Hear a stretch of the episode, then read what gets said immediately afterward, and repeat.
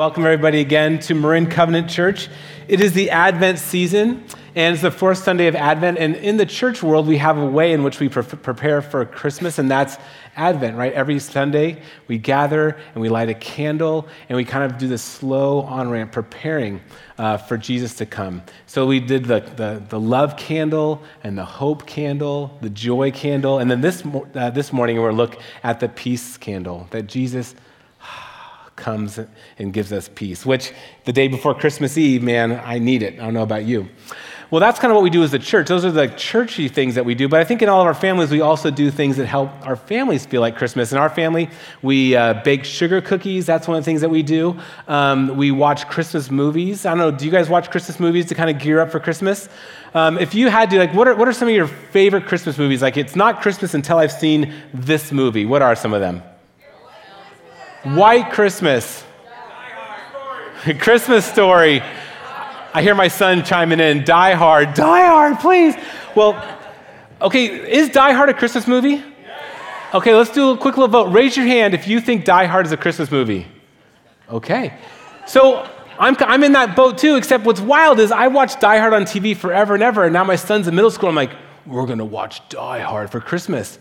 Turns out the real version has the F word pretty prominently displayed throughout the movie. So I'm just going to put that as a cautionary table. But yeah, we have all sorts of Christmas movies, right? There's The Elf and Die Hard and White Christmas, um, a whole bunch of them, Home Alone. Well, this morning, I want to share with you a clip um, from, I think, one of the most powerful Christmas movies. It's not a traditional Christmas movie, and you're going to watch this and you're going to be like, where are the elves? Um, but if you just bear with me, kind of just try to lean in a little bit, you're going to see that this might be the most powerful Christmas movie of all time. Enjoy you seen that Christmas movie? Do you know what movie that is? Lord of the Flies. I heard that it's actually from a book that a lot of people read when they were younger. I, I've just seen the movie. but if you're not familiar with the story, this is the basic gist. There's these kids, and they get shipwrecked on this island, and they're, they're from a military school. And they have order, and they have discipline, there's structure, there's a way in which they're going to protect each other, there's a way in which they're going to care for each other. And, um, but sure enough, because we're humans, human nature begins to take over. And what started out as this orderly structure, this orderly tribe of kids, slowly just descended into total death and destruction. They end up killing a kid. They're trying to kill Ralph there at the end. And um, I mean, it just descends into wild, wild, heartbreaking mayhem.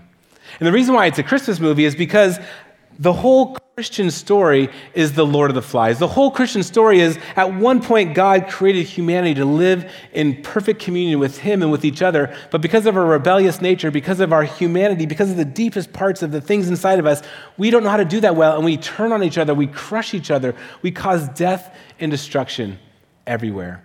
The powerful oppress the weak, and the weak just get stamped, uh, crushed all along. And that is the world in which we live in. It's the world in which the prophet Isaiah leans into and says, someday there's going to be a Messiah who's going to come and restore hope. Luke, when he talks about the coming of Jesus, it's in the context of the, this Roman oppression. And here in 2018 in Marin County, we recognize that we live in a context that is just broken and full of chaos and death and destruction. I mean, the social fabric of our world is crumbling apart. And if we can just like stop self medicating long enough, if we can turn off our phones just long enough, we know that this is not the way it's supposed to be. The epidemic rates of loneliness and depression and anxiety are overwhelming. And we, and we, we, don't, we know how to present in public, but internally, Lord of the Flies is what's happening inside of almost every person, especially every young person. And it's in that context that Jesus comes. And I love this clip because all this chaos happens. It's out of control. And then, then the, the officer shows up, and Ralph falls, falls to his feet and he looks up and he realizes, oh, the person in charge has shown up. And right, he becomes this scared boy and he, become, you know, he begins to weep. And all those wild kids who were thought that they were awesome and rulers of the universe all of a sudden remember, oh, we're just 10 year olds too, and they begin to weep. And it's just an incredible, powerful moment. And I think that is exactly the, the heart that God has for us and for his people. And I just want to share with you this morning out of Isaiah chapter 9. This is the prophet Isaiah writing. They're in Babylon, they're in captivity. They've only known captivity and death and destruction. And it is in that context that he gives us this hope. He says, The people walking in darkness have seen a great light. On those living in the land of deep darkness, a light has come. Uh, the people are walking in darkness. That's our context, but there's this light emerging. It says, You have enlarged the nation and increased their joy. They rejoice before you as people rejoice at the harvest, as warriors rejoice when dividing the plunder. For as in the days of Midian's defeat, you have shattered the yoke that burdens them, the bar across their shoulders, the rod of their oppressors. Every warrior's boot used in battle, every garment rolled in blood will be destined for burning and will be fuel for the fire. Can you imagine if you only knew oppression, if you only knew war, if you only knew loss? Someday, I love it, those garments will be rolled up and thrown in the fire. For to us, a child is born, to us, a son is given, and the government will be on his shoulders, and he will be called Wonderful Counselor, Mighty God, Everlasting Father, Prince of Peace. Of the greatness of his government and peace there will be no end, and he will reign on David's throne and over his kingdom, establishing and upholding it with justice and righteousness from that time on and forever. And the zeal of the Lord Almighty will accomplish this. That is the heart of God. And for us in this Christmas season, no matter what sort of chaos and death and destruction is happening in and around us, and it seems like the holidays, instead of making it more beautiful, right, it just reveals how things are broken sometimes, and we long for peace. But the trick is that peace isn't just a gift, that peace is a byproduct. And if you don't hear anything else this morning, this is the basic gist that the peace of Christ, the thing we long for, the thing we need, can never be separated from Christ Himself. And if we want peace to rule in our lives, then Christ has to rule in our lives. If we want peace to rule in our lives, then Christ has to rule in our lives. And we've been talking about this Advent season that Jesus reveals. He reveals these things about God. And one of the things that he reveals is he reveals God's authority. In that, in that passage Isaiah, Isaiah says, The Son, there's going to be the Son, the Messiah, and he's going to be the wonderful counselor, the mighty God, the everlasting Father, and the Prince of Peace. And we all want to get to the end and go, Prince of Peace, we need that. Ah, may the Prince of Peace come. But it begins with recognizing that Jesus is actually mighty God. He is the authority, He is the power, He is the King of kings and Lord of lords. He's the person that all of humanity will kneel to at one day. And I always think, why is the whole world not Christian? I mean, being a Christian is the most incredible thing. It's about loving one another. Um, if you're a Christian, you, right, you care for the poor and the marginalized. It makes you a better citizen and human. It's so great. Why isn't the whole world Christian? And the reality is, is because of this beginning point. The whole world aren't Christians because we are prideful and rebellious people. We don't want anyone telling us what to do. And if the Christian story and the Christian narrative begins with us having to bow before Jesus, recognizing he is the authority, boy, that is so hard to do. It's funny, we all, I think, want anarchy in our own lives, but we want everybody else to play by the rules. But if all of us had anarchy, it would be awful. And everywhere that's ever been tried has been awful. And so, if we want peace, it begins with this that Jesus is God's authority. And what's funny, a good authority actually makes the world incredible. This is a soccer. I know some of you like soccer. I don't understand it. It's a whole 90 minutes or 60 minutes and no one scores and it's a lot of running around.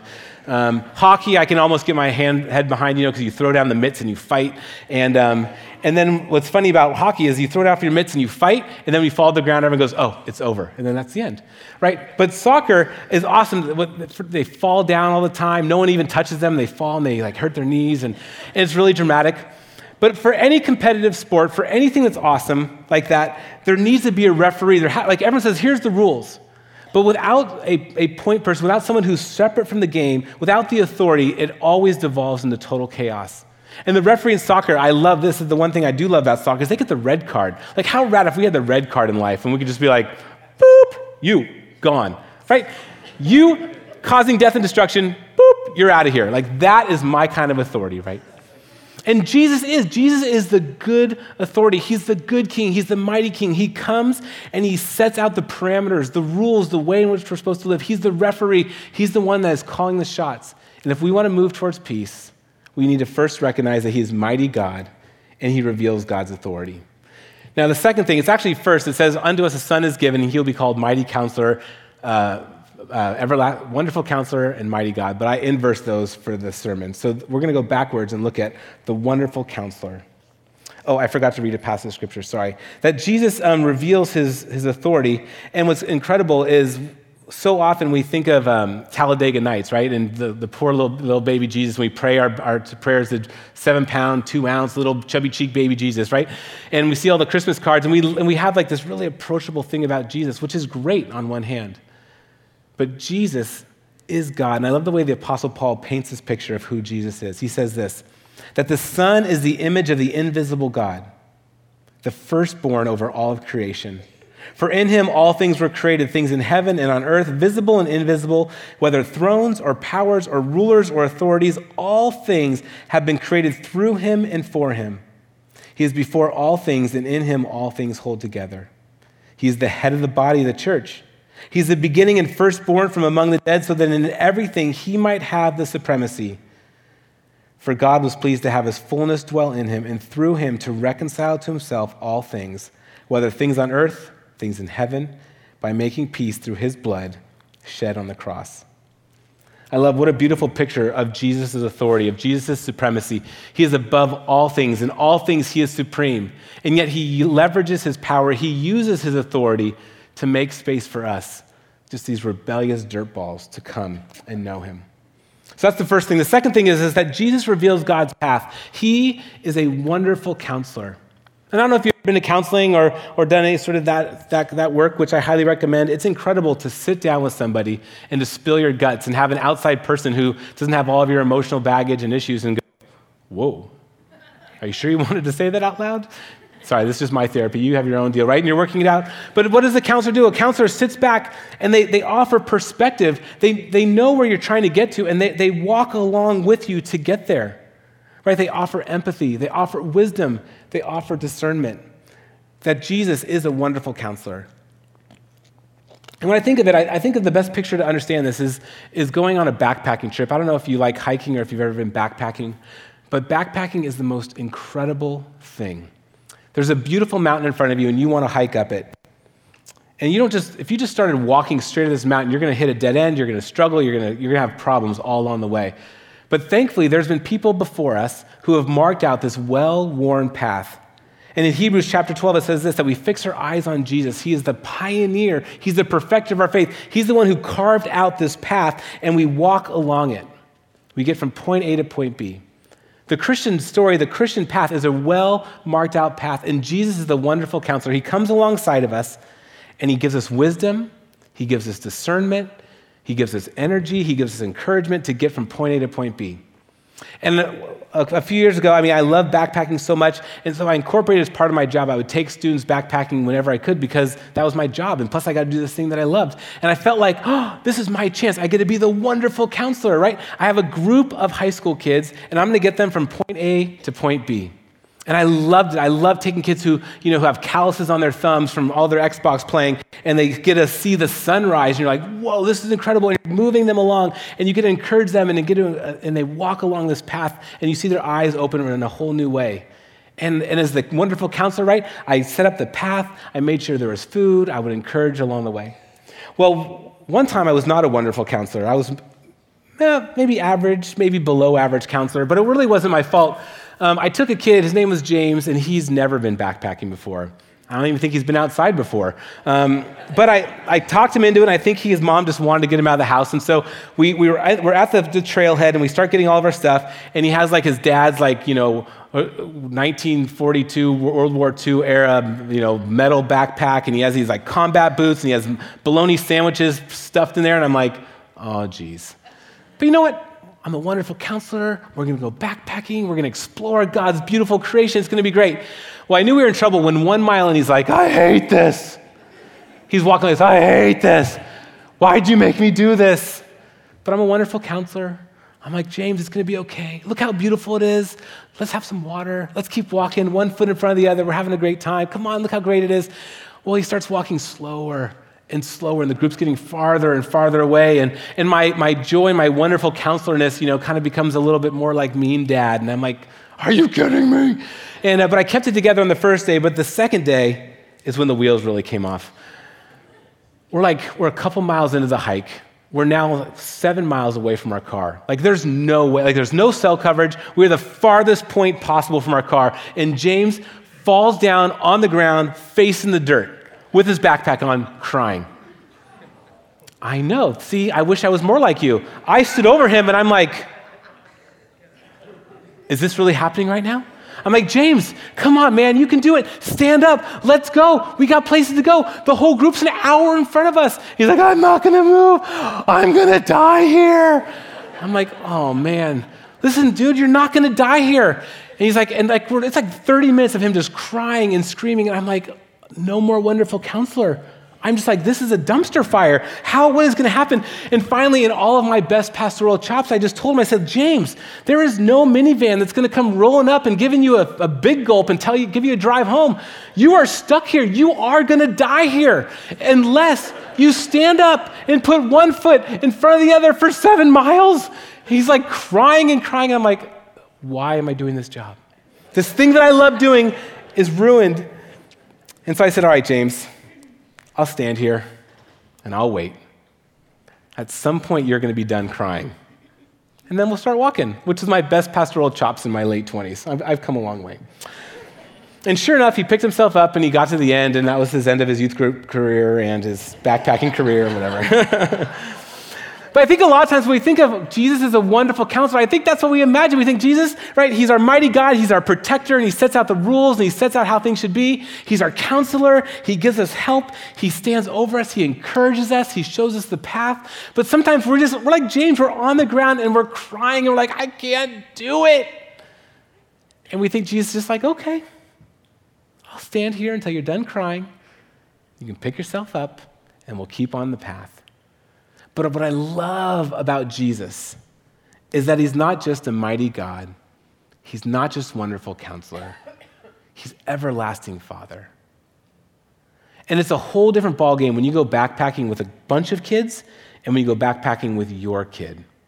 Right? If you go to a choir concert and you see all the kids singing, you don't see all the kids singing, you see your kids singing. When you go to a basketball game, you see all the kids playing basketball. You don't see all the kids playing basketball, you see your kid playing basketball. In the same way, God sees us individually. A few years later, I went backpacking again with a group of kids, and this time I brought uh, my, my hero, um, the, the most incredible man ever, at least the way that I see him. You would experience him maybe different if you're his family, but George Huff, you know him. He's just this Superman. Superman. Well, I brought a bunch of kids. George came, but George also came with his daughter and his daughter's friends. And here we are backpacking. It was a totally different ballgame because when I'm, I'm the wonderful counselor, right? I create this thing. I have the food, point A to point B along. Here we go. We got places to go, time to keep, and away we go. And I see the whole group, and I'm getting there. Well, an hour in, I, George's like, hey, let's stop up here and have some trail mix. I'm like, George, you're killing me. It's been an hour. We haven't even done anything. No one's tired. Let's keep going. He's like, no, it's okay, Ben. Let's have some trail mix.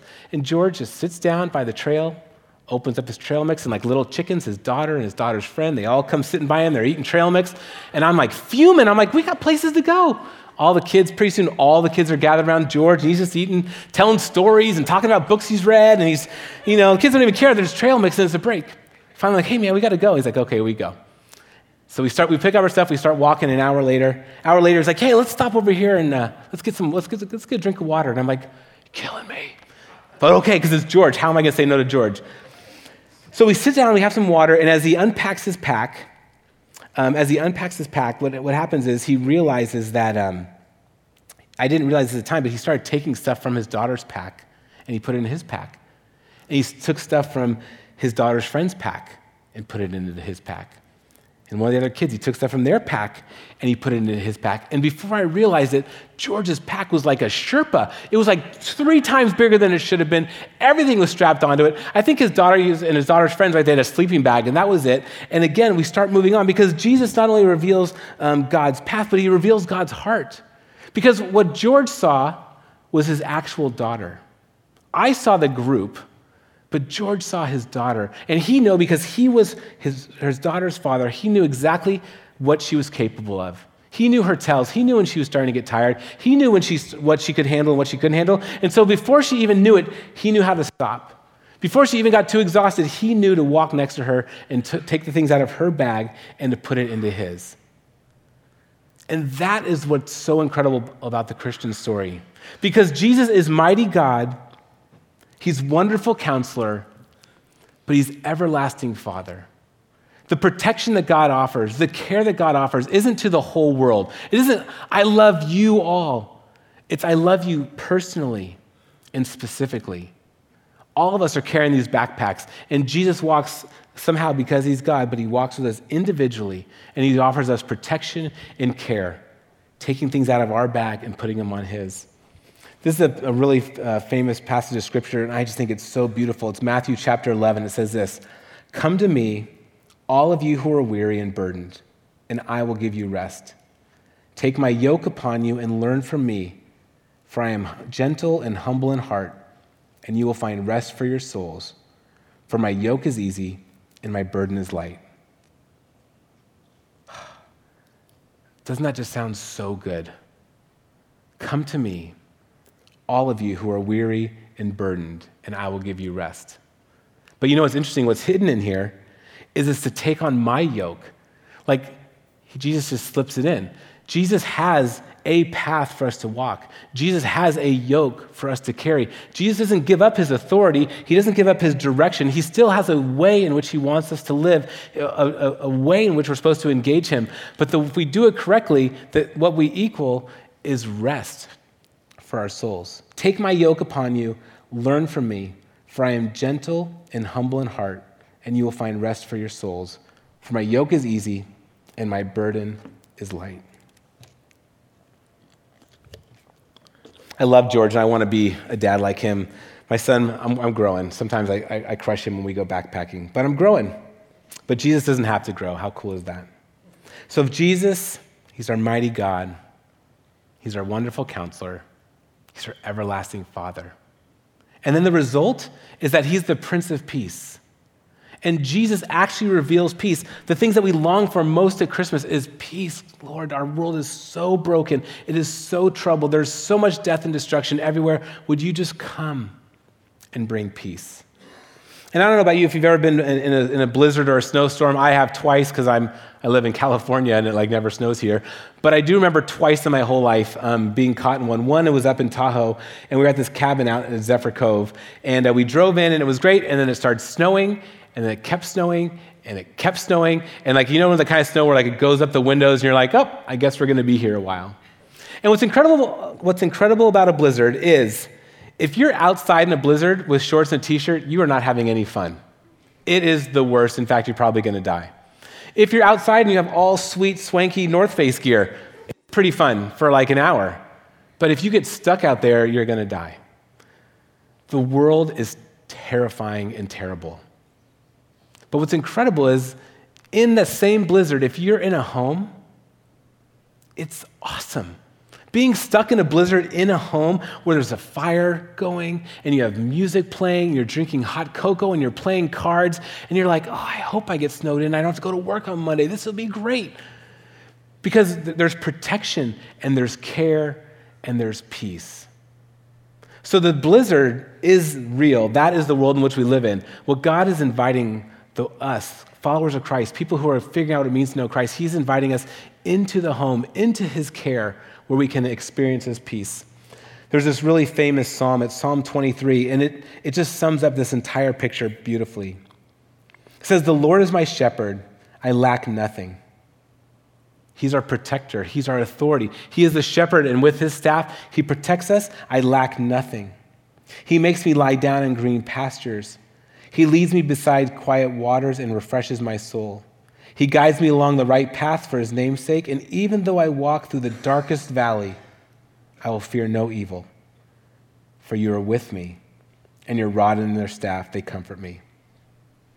He offers protection as the mighty God. He offers care as the wonderful counselor. But then he goes on and says this But you have prepared a table before me in the presence of my enemies. You anoint my head with oil, and my cup overflows. Surely your goodness and love will flow over me all the days of my life, and I will dwell in the house of the Lord forever. I love this in verse 5. You will anoint my head with oil. It's so specific. And I don't know if you've ever experienced that, if you've been to a church service or had an opportunity to someone come and pray for you and anoint you with oil. It's this really intimate moment. Anointing with oil isn't like someone standing up here with like a big, you know, super soaker full of oil and goes, you're all anointed. Like, that's not how it works. It's this very specific, intimate encounter. Because the way that God longs for us to be is not to see Him just as a distant authority, not just as a counselor to offer us care, but someone who sees us, who anoints us, who looks at us square in the eyes and wants to take things out of our backpack and put them onto His, who anoints us with oil so that our cup overflows. I want to invite up Adrian Gretschman. When I was a kid, we would go on these road trips as a family and we listened to books on tape and the radio and NPR. And, and there was a story on NPR that, um, that was so shaping uh, that for our family that we actually, as a family, were like, this, we want to be this as a family. And uh, it's a story uh, that takes place in Minnesota. And basically, what it is is in, in these towns in Minnesota, there'd be kids that lived out in the farmlands. And then they would go into town for school. But if a blizzard came, they weren't able to get from their home all the, I mean, from the school all the way out to their home. And so they would, there would be people in the town that would adopt kids, and they would be their storm kids. That would be their storm house, and be a place for them to find refuge. Why don't you tell us the story, Adrian? My storm home was the Krugers. They were an old couple that lived in a little green cottage down by the lake. I used to go by there and wonder about my storm home and the people who lived there. Everything was so neat and delicate. Along the shoreline, there was a rock garden and terraces with pansies and petunias. Around the statue of the Blessed Virgin were little marigolds growing up around her feet. There was a bird bath, and there were trellises where the ivy climbed up in neat straight rows, and there were two cast iron deer grazing peacefully in the backyard. It was the kind of house that if you were a child and you were lost in a dark forest and you came upon it in a clearing, you knew that there would be a kindly old couple there who would take you in and rescue you. You were a lucky child who had found your way into a story with a happy ending. The storm home was very big in my imagination. There were times when I would walk by that house and I would want to go up to the door and introduce myself, saying, I'm the kid that if there's a storm, I'm going to come and stay with you. Now, my family would have been shocked to think that our storm house was a Catholic home. We Protestants were suspicious of Catholics. But it didn't matter to me because I kind of felt like they had chosen me special. They had come down to the school and they had said, Him. We want him. We want that skinny kid. If there's a storm, we want him to come and stay with us. And you know, I dreamed of going to see them. Blizzards aren't the only troubles that we experience in our lives. And I dreamed that when I'd come to the door, Mrs. Kruger would say, Ah, it's you. I knew you would come. Why don't you get out of those wet clothes and come into the kitchen and get yourself a cup of hot chocolate and an oatmeal cookie? And then we'd sit down, and she would say, It's terrible outside, isn't it? And I would say, Yes. And she would say, It's going to get worse, isn't it? And I would say, Yes. And then she would go to the foot of the stairs and she would look up and say, Carl, come down and see who's in the kitchen. And he would say, Is it our storm child? And she would say, Yes, he's sitting right here in the flesh, big as life. I never did go there. But I always thought I could if things got unbearable. I guess the reason I didn't go is because all of my troubles were bearable troubles. And I'm certain they were more bearable because I always knew the Krugers were there for me in case of a storm. When things got bad, I always thought to myself, there's always the Krugers, my storm home. Awesome. Thanks, Adrian. Gosh, isn't that an incredible story? I mean, and that really is the Christmas story that Jesus is our storm home. Jesus actually picked you. He's waiting for you, waiting for me to not try to white knuckle what we think we can handle because it's not unbearable, but just to own that this is an awful blizzard and to come inside. And individually, Jesus gets to be that for us. Corporately, we, as the body of Christ, get to be that for others. What an incredible thing, right? If we as the church could own that we are the storm home. And anyone with any trouble, with any unbearable thing, could walk through the doors of our house and we would see them and be like, Yes, we've been waiting for you, the, our storm kid, to come and be a part of God's family. And that's the picture that God invites us to. That's what the Christmas story is about. That in the midst of all of the death, of all of the destruction, of all of the Lord of the Flies, of oppression, of being an occupy, of being a refugee, of being in a blizzard, whatever that personal thing is, it's at that moment that Jesus comes and he says, comes as our mighty God, our wonderful counselor, our everlasting Father, and our Prince of Peace. At the end of, in the beginning of Luke, he tells a story like this, right? You know this passage. Suddenly, a great company of heavenly hosts appeared to the angels, saying, praise, praising God and saying, Glory to God in the highest heaven, and on earth, peace on whom his favor rests. And that's the tension, that is the balance, that we can't have the peace of Christ unless Christ rules in us, right? The peace of Christ can never be separated from Christ himself. And if we want the peace of Christ to rule in our lives, then Christ must rule in our lives. The peace comes after we acknowledge all glory be to, be to Jesus. Now, it's the last Sunday of Advent before uh, tomorrow night's Christmas Eve service. And in the Advent lighting, we remind ourselves that Jesus comes and he reveals love, he reveals hope, he reveals joy. And this morning we celebrate that Jesus reveals peace.